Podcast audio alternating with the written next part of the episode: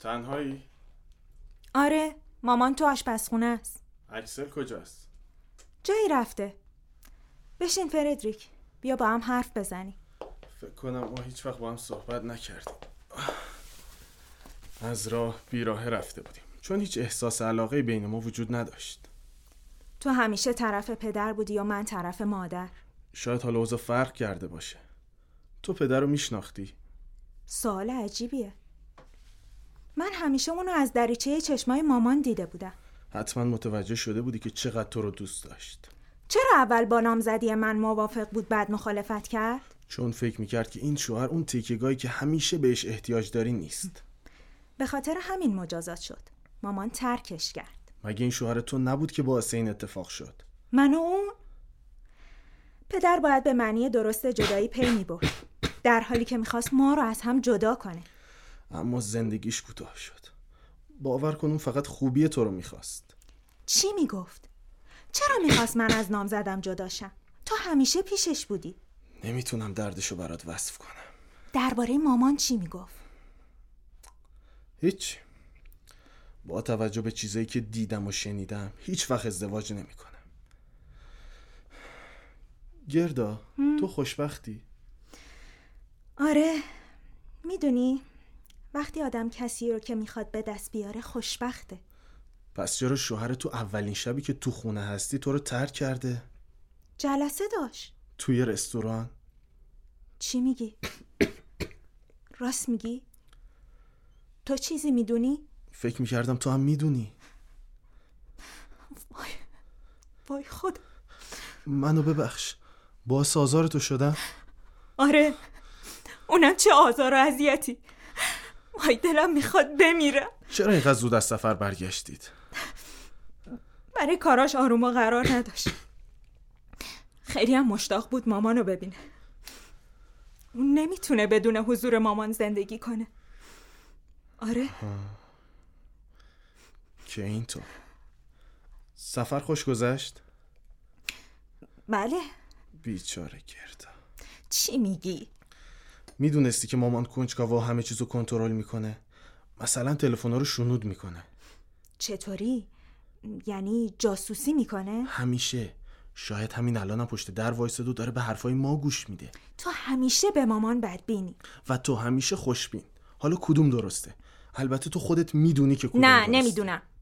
نمیخوامم چیزی بدونم آه نمیخوای چیزی بدونی باشه حتما دلیلی داری ساکت من یه خواب گردم خودم میدونم اما نمیخوام از این خواب بیدار شم چون دیگه نمیتونم زندگی کنم فکر نمی کنی که همه ما خواب گردیم من حقوق میخونم شرح حال خیلی از جنایتکارای بزرگ و خوندم اونا نمیتونن درباره اتفاقی که پیش اومده حرفی بزنن اونا تو زمان جنایت فکر میکردن که کار درستی رو انجام میدن تا زمانی که جنایت اونا کشف میشد از خواب بیدار میشدن اگه اینا هزیون نباشه پس قطعا خوابگردیه بذار تو خواب بمونم وقتی بچه بودیم مردم به هر کی که حقیقت رو میگفت بد جنس میگفتن وقتی من از بدی های بقیه حرف میزدم به من میگفتن که تو بد جنسی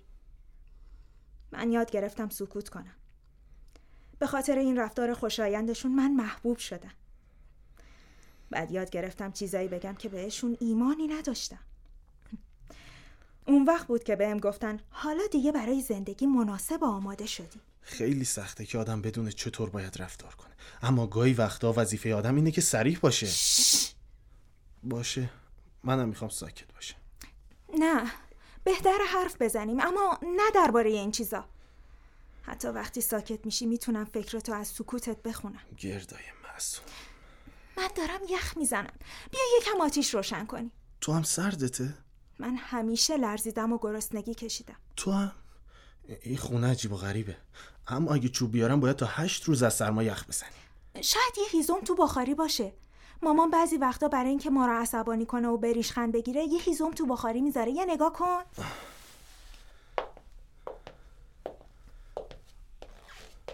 واقعا اینجا چند تا تیکه ایزوم هست این چیه نامه نامه پاره شده پس میشه باش آتیش روشن کرد نه فردریک مامان بفهمه سرزنشمون میکنه بیا دوباره همینجا بشین و با هم حرف بزنیم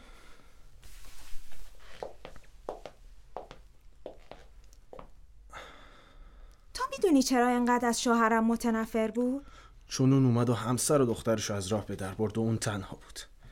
پیرمرد فهمید تازه وارد تو خونه اون غذای بهتری میخوره شما خودتون رو تو سالن حبس کرده بودین کتاب میخوندید موسیقی گوش میدادین اما همیشه چیزایی هم بود که پدر به اون علاقه نداشت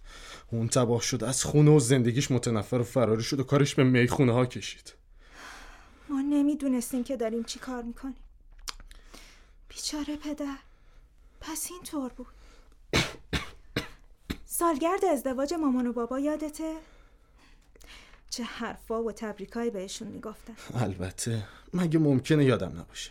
اما برا من بیشتر شبیه یه نمایش موسیک بود جشن سالگرد و شادمانی برای کسی که یه زندگی سگی درست کرد فردریک! من نمیتونم خودم رو گول بزنم تو بهتر میدونی که اونا چطور بودن و چطور با هم زندگی میکردن یادت میاد مامان چطور میخواست خودش از پنجره بیرون بندازه و ما مجبور بودیم اونو محکم نگه بسه! داریم برای چی بسه این کارا دلایلی داشتن که ما هیچ وقت نفهمیدیم زمانی که اونا جدا از هم زندگی میکردن من کنار پدرم بودم بارها به نظرم رسید میخواد چیزی به من بگه اما کلمات روی لباش میومد و اونا رو میبلید گاهی وقتا گاهی وقتا توی خواب میبینمش منم همینطور تو خوابای من سی سالشه مهربونه و چیزایی به من میگه که من متوجه نمیشم اوه، چقدر سرده سرمایه وحشتناک مثل سرمایه گور الان آتیش روشن میکنم زار هر چی میخواد بشه بشه این چیه عجیبه دستخط پدره عجیبه برای من نوشته چی نوشته؟ تو اون نامه چیه؟ وحشتناکه بگو تو اون نامه چی نوشته؟ خیلی چیزا خیلی چیزا نامه از طرف پدر برا من تازه من از خواب بیدار شدم از خواب عمیق فردریک حالت خوبه؟ یه چیزی بگو داداش عزیزم حالت بده؟ حرف بزن من دیگه نمیتونم زندگی کنم حرف بزن باور نکردنیه حتما اشتباهی شد نه اون از توی گور دروغ نمیگه شاید شاید این نوشته ها هم جنون آمیز بوده پس بذار برات بگم گوش کن نه من فکر میکنم همه چی رو میدونم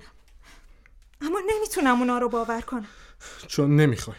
باید بدونی زنی که به ما زندگی بخشیده زندگی رو ازمون دزدیده نه. اون از پولی که برای ما خارج خونه بوده دزدی میکرده صورت حسابای جعلی درست میکرده مزخرفترین چیزها رو به بالاترین قیمت حساب میکرده پیش از اون نارش و تنهایی تو آشپزخونه میخورد و تفاله مونده غذاشو برای ما میذاشته اون حتی چربی شیر رو هم میگرفته به خاطر همین ما اونطور که باید رشد نکردیم و همیشه ضعیف و بیمار و گرسنه بودیم اون حتی پول هیزم ما هم میدزدیده برای همین ما همیشه از سرما میلرزیدیم وقتی پدرمون متوجه این چیزا میشه بهش هشدار میده